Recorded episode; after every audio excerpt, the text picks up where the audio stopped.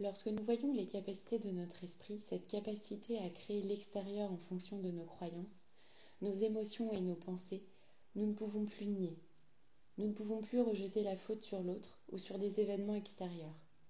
Il nous appartient de vivre et cela de la manière la plus juste possible, en se détachant de l'ego, c'est-à-dire de son propre intérêt et de sa satisfaction matérielle, le détachement devient une évidence, voire un soulagement.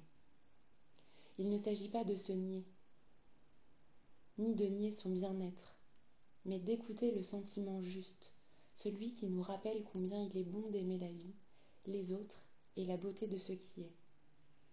Cet élan pousse nos actions pas à pas vers un accomplissement de soi et par répercussion à plus grande échelle. Pour moi, c'est une double responsabilité, me détacher de mon ego et rendre possible la transformation autour de moi. J'ai compris que les indignations sont nécessaires pour reconnaître l'opposé de ce qui est évidemment juste. Sans indignation, il n'y a pas de prise de conscience. L'expérience permet d'ancrer en nous avec force ce qui est juste ou non. Vivre est la seule manière de voir ce qui est.